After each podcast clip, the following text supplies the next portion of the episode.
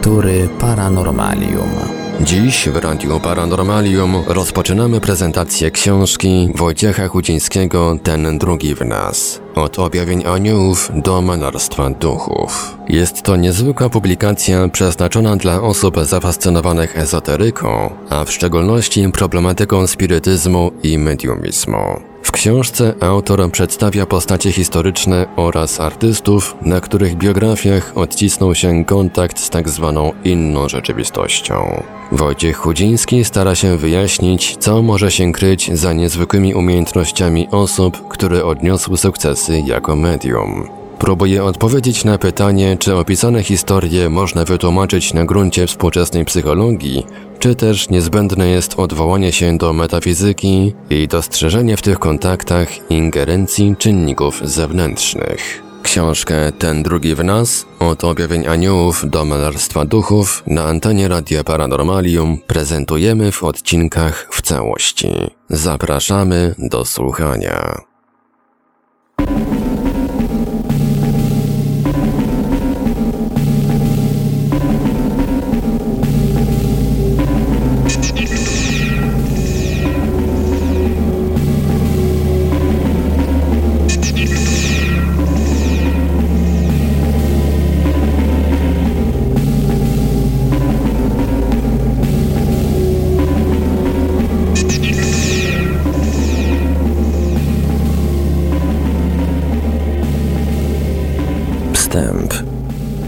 Takim jest duch, jakim go mieć chcecie.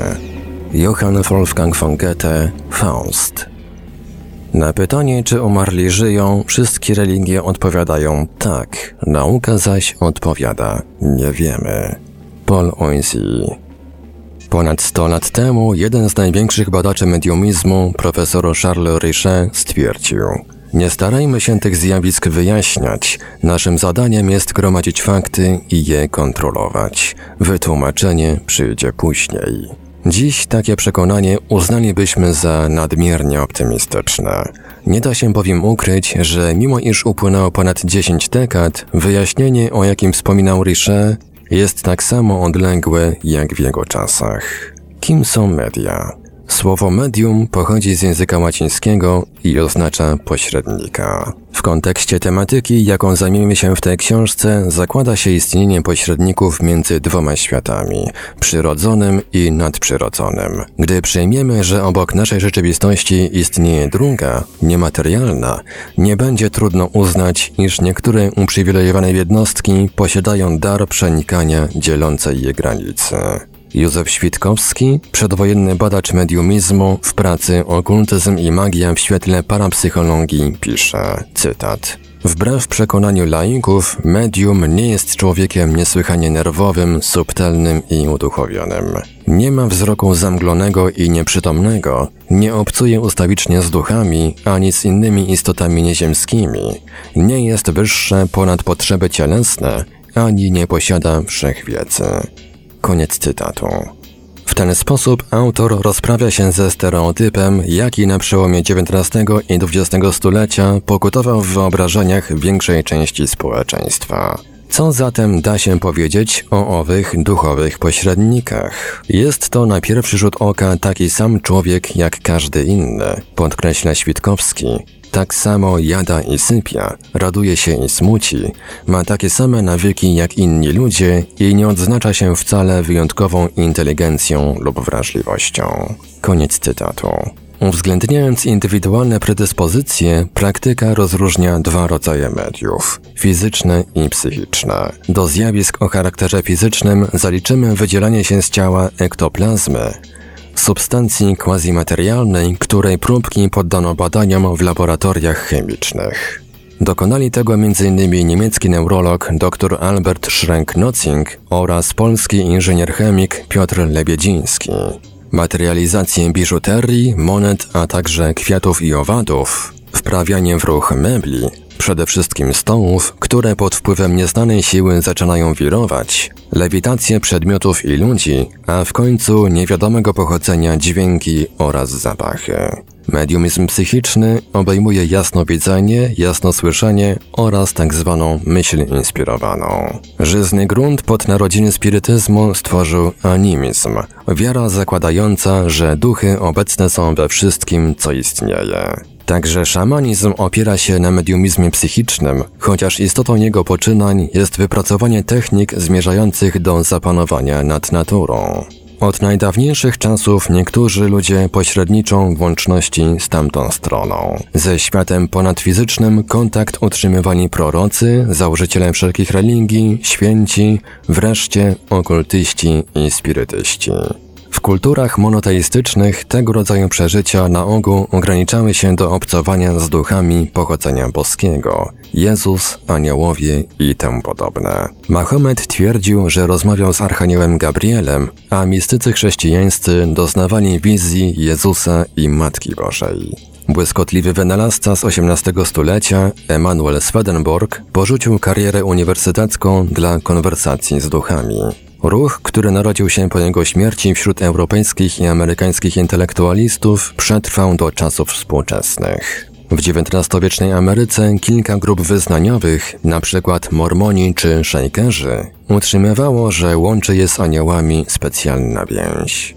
Fascynacja spirytyzmem objęła w tym samym czasie Stany Zjednoczone, Anglię, a w końcu całą Europę.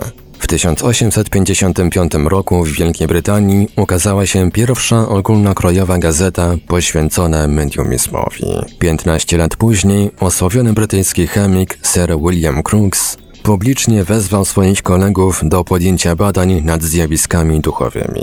Ich prawdziwość przestała być dla niego kwestią sporną, gdy, podobnie jak Lombroso, który doświadczył obecności ducha matki, podjął udaną próbę skontaktowania się ze zmarłą córką. Z nieżyjącym mężem, księciem Albertem, pragnęła nawiązać łączność królowa Wiktoria. Za prezydentury Lincolna seansy organizowano w Białym Domu. Brytyjski premier William Gladstone, premier Kanady Mackenzie King i Sir Arthur Conan Doyle twórca literackiej postaci Sherlocka Holmesa byli praktykującymi spirytystami. Za początek ruchu spirytystycznego uznaje się rok 1848 i to, co wydarzyło się w Huntsville w stanie Nowy Jork, a dotyczyło sióstr Margaret i Kate Fox. Margaret miała 10, a Kate 7 lat, gdy pod koniec 1847 roku po raz pierwszy usłyszały odgłosy pukania, przesuwania mebli i inne dźwięki odzywające się w kilku pokojach ich domu. W takich chwilach łóżka, na których spały, bez żadnego powodu trzęsły się i wibrowały. Dzieci były przerażone, a pani Fox wskutek tych przeżyć mocno posiewiała. W nocy 31 marca 1848 roku Kate nakazała owym niewidzialnym mocom, by naśladowały jej pstrykanie palcami, co też uczyniły. Po każdej liczbie pstryknięć następowała identyczna ilość skrobnięć i w taki sposób dziewczynki zaczęły komunikować się z duchem. Wieści szybko rozchodziły się, a dom rodzinny sióstr zaczęli odwiedzać reporterzy i wszelakiej maści badacze tajemnic. Panienki przeprowadzały seanse, porozumiewając się z duchami za pomocą prostego kodu. W połowie kwietnia, w nadziei, że powstrzyma to zamęt, jaki pojawił się w rodzinie, rodzice Kate wysłali ją do Rochester w stanie Nowy Jork, by zamieszkała ze starszą, zamężną już siostrą Lia. Skrobnięcia natychmiast przeniosły się do domu jej nowej opiekunki. Pierwszy przekaz, jaki odebrały panny Fox, brzmiał: Drogie przyjaciółki, musicie ogłosić te prawdy światłu. Jest to świtanie nowej ery, a wam nie wolno próbować dłużej tego ukrywać. Gdy spełnicie swój obowiązek, Bóg będzie was strzegł, a dobre duchy będą nad wami czuwały. Po śmierci sióstr Fox mediumizm w żadnym razie nie zaniknął, wręcz przeciwnie. Utworzony wokół niego ruch spirytystyczny przyczynił się do ożywienia badań nad zjawiskami paranormalnymi. W wydanej w 1886 roku powieści Piotra Boborykina Żertwa Wieczernaja, Ofiara Wieczorna, narratorka sceptycznie nastawiona do spirytyzmu zrzyma się. Wierzyć, wierzyć, Ale w co wierzyć? Religia to jakaś, czy co? U mnie do tej pory poniewiera się na kominku książka tego Kardeka. Tam wszystkie te głupoty są napacykowane. Wzięłam się za czytanie. Nuda śmiertelna. Książka, o której mówi, to prawdopodobnie najsłynniejsze dzieło francuskiego spirytysty, wydana w 1857 roku Księga Duchów. Kardek miał wówczas 53 lata i za sobą długi okres życia, w którym doskonale obchodził się bez wiary w aktywność zaświatów. Wszystko zmieniło się, gdy zachęcony przez swego przyjaciela, komediopisarza Wiktorina Sardu, wziął udział w pewnym seansie spirytystycznym. Było to jak objawienie. W jednej chwili z kpiarza przemienił się w poważnego i dociekliwego badacza, uznającego realność zjawisk mediumicznych. Człowiek, który wcześniej twierdził, że miejsce wirujących stolników jest co najwyżej w bajkach, teraz pisał o nich z odcieniem szacunku.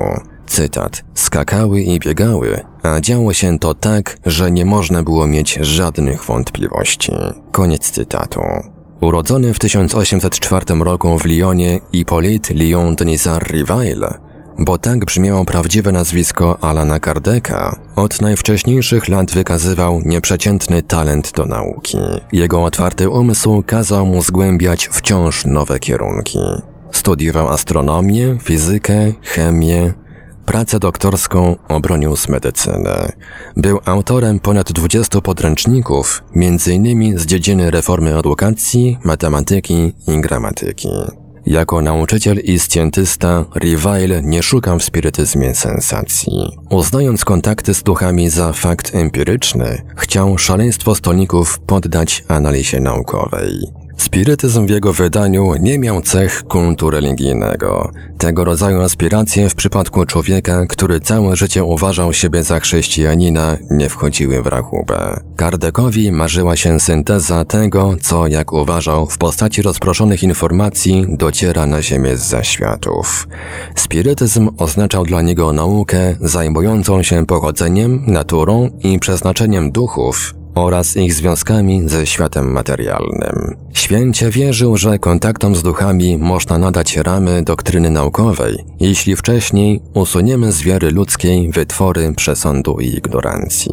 Taki był cel jego pracy i idea przewodnia książek. Wspomniane już księgi duchów, a także księgi mediów, L'Evangile selon le Spiritisme, Ewangelii według spirytyzmu i innych. Nie uprzedzajmy jednak faktów. Jest rok 1850. Niedowiarek Hippolyte Rivail, wstrząśnięty, dopiero co opuścił salon towarzyski, gdzie podekscytowane pani i towarzyszącym im panowie prowadzili konwersację z istotą nie z tego świata. Wcześniej był tam świadkiem podrygów solidnego dębowego stołu. Sceptyczny umysł Kardeka buntuje się przeciwko temu, co nie przystaje do naukowego obrazu świata. Kilka najbliższych lat poświęci jednej idei przekonywaniu siebie i innych, że spirytyzm i nauka sobie nie przeczą. Na temat zaświatów można pisać stylem popularnych powieści o duchach lub poważnie, doceniając wagę poruszanych kwestii. Rivail postanawia na wirującym stoliku habilitować się. Śmiały zamysł. Pikanterii tej historii przydaje fakt, iż przyszły Alan Kardec jest członkiem Akademii Królewskiej w Arras, w której zasiada wielu luminarzy nauki. A dla nich rozmowy z duchami to nic innego jak nowa odmiana towarzyskiego flirtu, niezwykle popularna w biedermajerowskich salonach schyłku XIX wieku. Począwszy od lat 50. XIX stulecia, klimat filozoficzny epoki kształtuje pozytywizm Comta. Zgodnie z tym kierunkiem, szukanie odpowiedzi na pytania o sens i cel istnienia to strata czasu. Filozoficzne spekulacje, a już szczególnie metafizyka, prowadzą na manowce, twierdzą pozytywiści. Jedyny model wiedzy, jaki można zaakceptować, prezentują nauki przyrodnicze. Trzeba przyznać, iż w drugiej połowie XIX wieku przeżywają one gwałtowny rozkwit. W okresie zaledwie 40 lat Darwin ogłasza teorię o pochodzeniu gatunków. Charcot tworzy fundament nowej psychologii i psychopatologii, a Pasteur daje początek bakteriologii. pojawia się pierwszy radioodbiornik, telefon i lampa elektryczna. W 1895 roku Röntgen odkrywa nieznany dotąd rodzaj promieni, które umożliwiają fotografowanie struktury anatomicznej ciała. Trzy lata później Piotr i Maria Curie wyodrębniają pierwiastek promieniotwórczy, rad, który znajdzie szereg zastosowań w praktyce, m.in. w leczeniu nowotworów. Świat przeobraża się w zawrotnym tempie. Nauka i towarzysząca jej rozwojowi technika stają się religią oświeconych. Wzrasta komfort życiowy, atencja dla materii.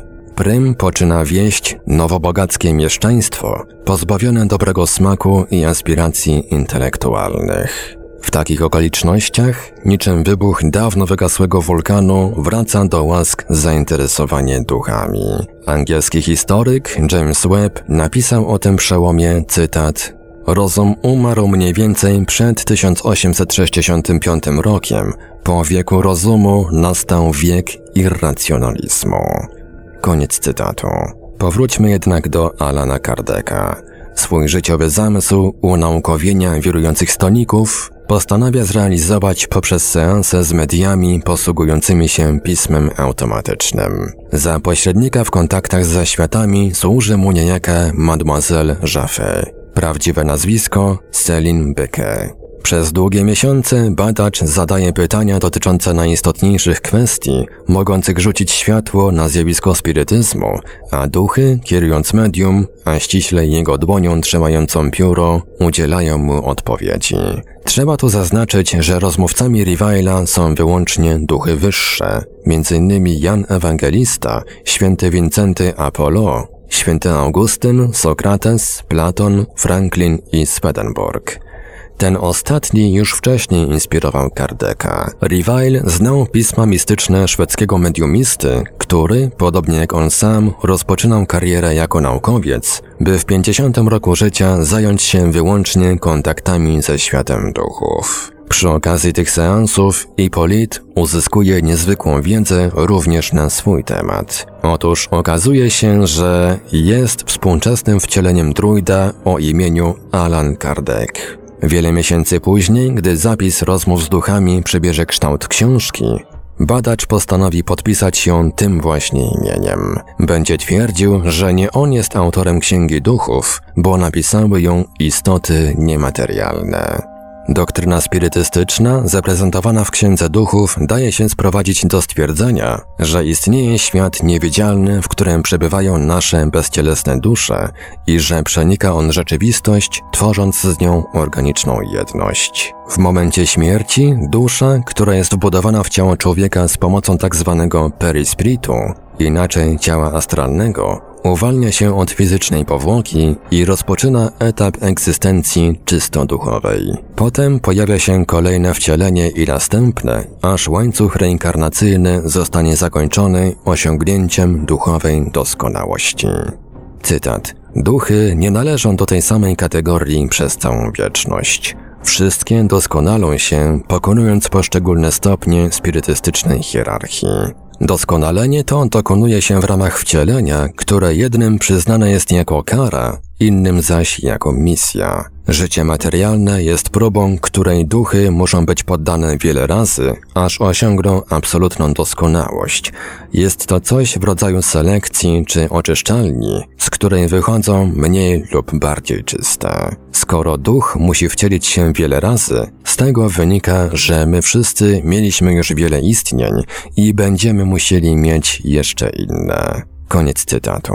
Duchy nie są więc sobie równe. Każdy z nich może bowiem znajdować się w innym punkcie swojego rozwoju, zarówno na samym początku łańcucha reinkarnacyjnego, jak też o krok od ostatecznego wyzwolenia. Tak oto uzyskujemy odpowiedź na pytanie, dlaczego niektóre istoty z zaświatów kłamią, są złośliwe lub infantylne, podczas gdy w wypowiedziach innych dominuje mądrość i miłosierdzie. Duchy stojące na szczycie drabiny rozwoju, całkowicie uwolnione od wpływu materii, starają się nieść pomoc tym, którzy nadal egzystują w świecie materialnym. Duchy niższe nie mają tak wzniosłych celów. Komunikowanie się z ludźmi to dla nich jedynie okazja do niewybrednych żartów. W objawianiu się duchów nie należy doszukiwać się niczego nadprzyrodzonego, podkreśla Rivale. Gdy dochodzi do spotkania peryspiritów konkretnego ducha i medium, siła witalna emanująca z organizmu pośrednika umożliwia albo częściową materializację ducha, albo kontakt z uczestnikami seansu poprzez pismo automatyczne lub deseczkę wskazującą litery. Ouija. Zjawiska te mogą wydawać się niezwykłe, ale podlegają takim samym prawom fizycznym jak elektryczność czy przyciąganie. Ten pogląd, bardzo popularny w drugiej połowie XIX wieku, jeszcze dosadniej formułuje rosyjski poeta i admirator idei Kardeka Walery Briusow. Cytat. Siły spirytystyczne z czasem zostaną zbadane i być może nawet znajdą zastosowanie w technice, niczym para w elektryczności. Entuzjazmuje się. Po Księdze Duchów francuski badacz w ciągu następnych 12 lat publikuje kolejne prace. Składają się na nie jego własne przemyślenia oraz materiał opracowany na podstawie informacji i protokołów nadesłanych przez innych spirytystów. W odróżnieniu od Swedenborga czy Andrew Jacksona Davisa, który stał się misjonarzem spirytyzmu w Stanach Zjednoczonych, Kardec sam nie był osobą sensytywną i polegał na doświadczeniach innych ludzi. Sześć książek o duchach, które po sobie zostawił, jak też założone przez niego w 1858 roku i ukazujące się do dziś czasopismo La Revue Spirit, przegląd duchowy, służyły jednemu celowi uwiarygodnieniu zjawisk mediumicznych. Czy ten cel udało mu się osiągnąć? W pewnej mierze tak. Jego praca przyczyniła się na pewno do rozpropagowania filozofii spirytualistycznej, zakładającej, że to duch stanowi substancję wszelkiej rzeczywistości. Nie podlega też kwestii, że ogromny wysiłek analityczny, włożony w oddzielenie rzeczy zaciemniających obraz od tych wydających się istotą zjawiska, zaowocował przedstawieniem w miarę spójnej koncepcji. Niestety, efekt determinacji badacza w niczym nie zmienił podejścia jego uczonych kolegów do kwestii duchów. Wielu z nich uważało nadal, jak ujmował to noblista i pionier badań fenomenów parapsychicznych Charles Richet, że spirytyzmu nie da się wyjaśnić naukowo, ponieważ przeczy on naukowemu poglądowi na świat. Krytykom kardecjanizmu nie przypadł też do gustu fakt, że Rivale fundamentem spirytyzmu uczynił ideę reinkarnacji. Prawdy chrześcijańskie, przemieszane z teozofią hinduską, dały według nich twór eklektyczny, a nawet pokraczny. Do tych głosów wkrótce dołączył Watykan. Książki Alana Kardeka znalazły się na indeksie kościelnym już w 1866 roku. Przypomnijmy, że Kongregacja Świętego Oficjum powzięła uchwałę zakazującą katolikom uczestnictwa w jakichkolwiek praktykach spirytystycznych w 1856 roku. Pomimo to, moda na spirytyzm trwała kilka dziesięcioleci. Przy wirujących stolikach zasiadały sfery mieszczańskie, arystokracja, a nawet koronowane głowy, zafascynowane modą na duchy tak samo jak plebs. W seansach spirytystycznych brał udział Napoleon III, bratanek Napoleona Bonaparte, natomiast zaufana przyjaciółka królowej Wiktorii, Madame van der Weyer, o czym nadmienia w swych wspomnieniach Stanisław Przybyszewski, organizowała pokazy wirujących stolników w komnatach Zamku Królewskiego. Takie media jak Eusapia Palladino, Daniel Douglas Home czy Henry Slade były w owych czasach otaczane powszechną adoracją. Kult spirytyzmu, uprawiany na przełomie wieków, stał się swoistym znakiem czasów, przejawem postawy antyracjonalistycznej, która pojawiła się jako reakcja na utylitaryzm i materializm epoki, coraz bardziej odartej z ducha. Po spektakularnych występach we Francji, spirytyzm amerykański, nieuznający idei reinkarnacji, miał swe własne korzenie i nie należy łączyć go z kardycjanizmem. Wirujące stoliki dokonały desantu na inne kraje Europy, po czym nieoczekiwanie znalazły zaciszne lokum na Filipinach i w Ameryce Łacińskiej. A jak ideę Kardeka przyjęto w naszym kraju? Pierwszą ich propagatorką w Polsce była mieszkanka Lwowa, Malwina Gromacińska. Na ogół to właśnie niewiasty pociągała myśl francuskiego badacza. One też zwykle skupiały wokół siebie grono, które stawało się zaczynem spirytystycznego ruchu. Tak było w Anglii, gdzie kardecjanizm uczyniła modnym Anna Blackwell oraz w Niemczech, gdzie propagowała go Adelma von Wey. Jeśli chodzi o panią Gromadzińską, poznała ona Alana Kardeka osobiście i korespondowała z nim aż do jego śmierci. Mediumiczne zdolności wystąpiły u niej po zgonie dwójki jej dzieci. W lipcu 1869 roku wraz z mężem Karolem Gromadzińskim oraz Horacem Letron, nauczycielem języka francuskiego, pani Malwina wydała pierwszy numer czasopisma Światło Zagrobowe. Periodyk ten w sumie ukazało się 12 numerów, obiecywał dać dowód namacalny istnienia życia zagrobowego i zapowiadał wskazanie sposobów komunikacji ze światami.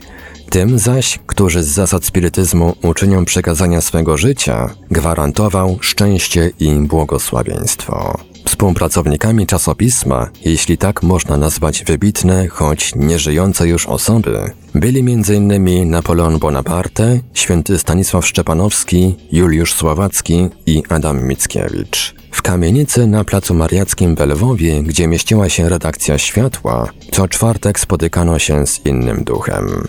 Podczas seansów pani Malwina w mediumistycznym transie zapisywała wynurzenia zaświatowych gości, po czym podpisane nazwiskami autorów zamieszczano je na stronach spirytystycznego periodyku.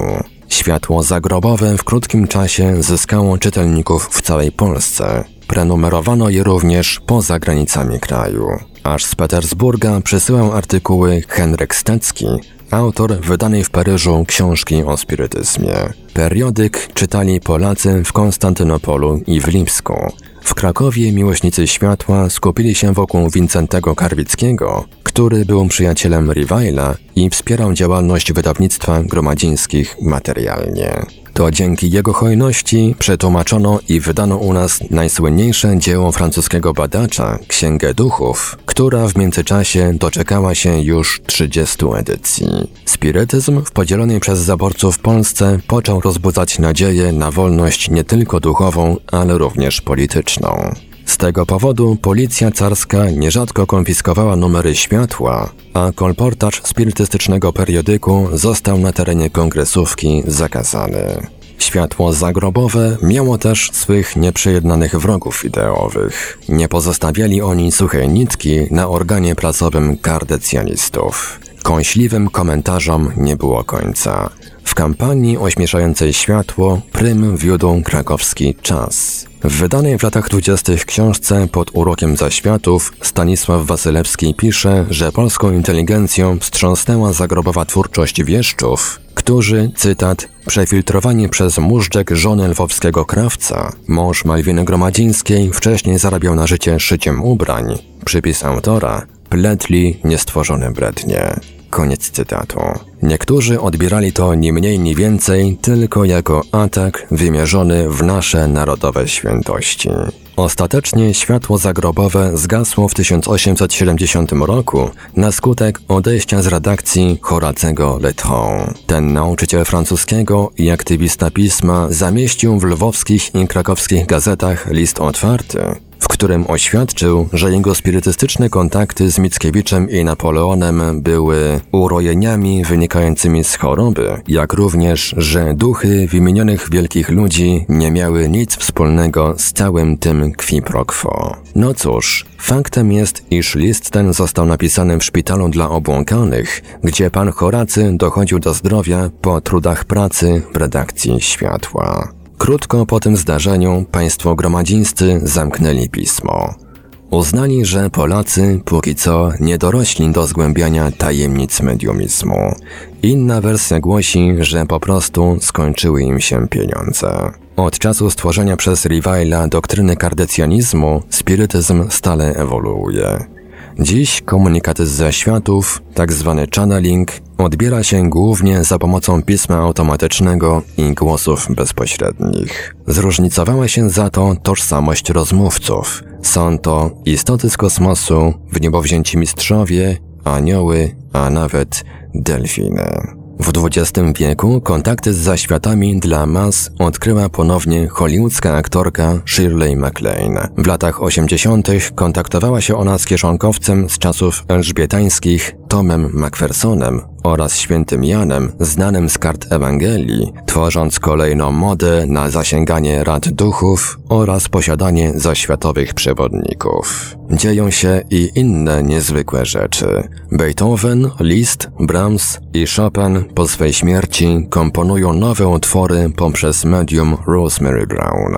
Picasso, Cézanne, Renoir malują nowe obrazy za pomocą dłoni ekstrasensa Luisa Gasparetto. Gospodyni domowa St. Louis, Pearl Karen, służy XVII-wiecznej powieściopisarce i poetce Patience Worth za żywą maszynę do pisania. Przez kanał z zaświatem, czyli panią Karen, spływa na papier około dwóch milionów słów, które składają się na kilkanaście utworów pisanych prozą oraz wierszem. Nowym wątkiem w komunikacji z zaświatami są kontakty nawiązywane za pomocą telefonu, magnetofonu, telewizora oraz komputera. Chociaż nad urządzeniem umożliwiającym rozmowy z duchami w 1931 roku pracował już amerykański wynalazca Thomas Alva Edison, Dopiero w latach 60. dokonuje się w tej dziedzinie znaczący postęp. Dialog z istotami niematerialnymi inaugurują Friedrich Jurgenson i Konstanty Rodiv, nagrywający z radia tzw. Tak biały szum.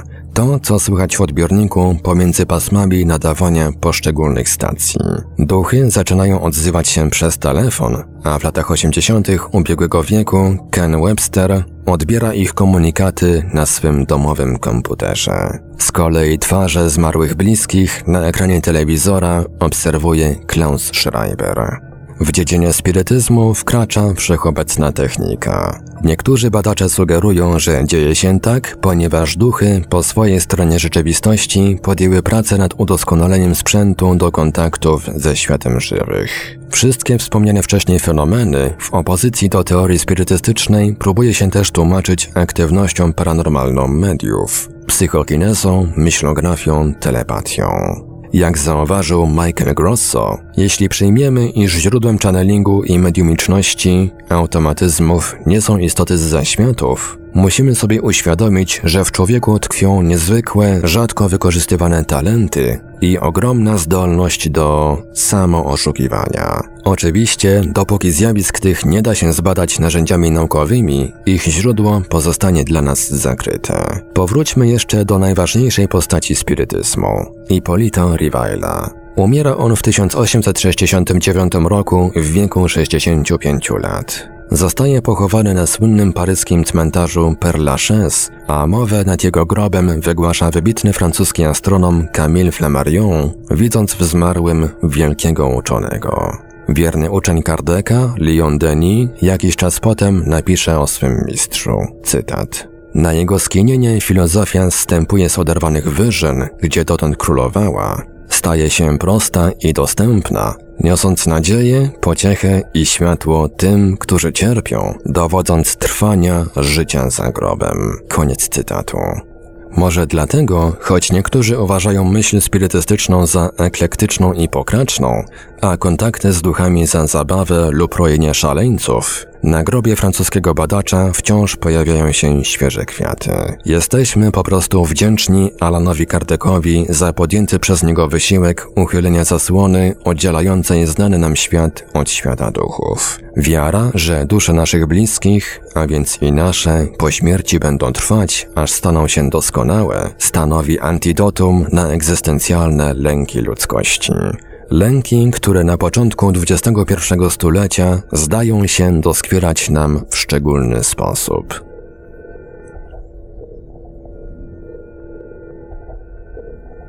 Książka Ten drugi w nas składa się z dwóch części. W pierwszej z nich piszę o postaciach historycznych, na których biografiach, niczym stygmat, odcisnął się kontakt z inną rzeczywistością, różnie zresztą postrzeganą i interpretowaną. Są to rozmawiająca z aniołami Joanna Dark, natchniony innym światłem niż mądrość ksiąg świętych Girolamo Savonarola, angielski nekromanta John Dee, wywołujący ducha Barbary Radziwiłłówny mistrz Twardowski, wreszcie Emanuel Swedenborg i całkowicie niemal zapomniany hrabia Tadeusz Grabianka, człowiek, na którym wzorował się charyzmatyczny przywódca koła sprawy Bożej Andrzej Towiański. W części drugiej zapoznaję czytelnika z galerią indywidualności, u których inna rzeczywistość zamanifestowała się pod postacią twórczości artystycznej. Ludzie, o których nikt by nie powiedział, że są szczególnie uzdolnieni, osiągnęli sławę, a ich sztuka doskonale imituje tę, której autorami byli kompozytorzy, pisarze, malarze o trudnym do zakwestionowania dorobku, lecz od dawna nieżyjący. W tym rozdziale prezentuje m.in. Rosemary Brown, Pearl Karen, Chico Xaviera, Mariana Grużewskiego, Coral Poach i Luisa Gasparetto. W zakończeniu staram się odpowiedzieć na pytanie, czy opisane historie można wyjaśnić na gruncie współczesnej psychologii, czy też niezbędne jest odwołanie się do metafizyki i dostrzeżenie w tych zjawiskach ingerencji czynników zewnętrznych. Praca nad tą książką stanowiła niezwykłą przygodę poznawczą. Dzięki temu ze świeżą siłą powróciły do mnie pytania o sens ludzkiej egzystencji, kreatywność umysłu, możliwość trwania świadomości po zgonie ciała. Wniosek, do jakiego doszedłem po przebrnięciu przez materiał dowodowy zebrany przez badaczy z całego świata w ciągu ostatnich 150 lat jest jasny. Dopóki zagadnienie mediumizmu nie znajdzie zadowalającego wyjaśnienia na gruncie nauk przyrodniczych, nie wolno nam go lekceważyć, ani też ustawać w próbach jego ogarnięcia. Jak powiadał Ralph Waldo Emerson, prawdziwa siła rozumienia polega na tym, żeby nie dopuścić do skrępowania naszej wiedzy przez to, czego nie wiemy.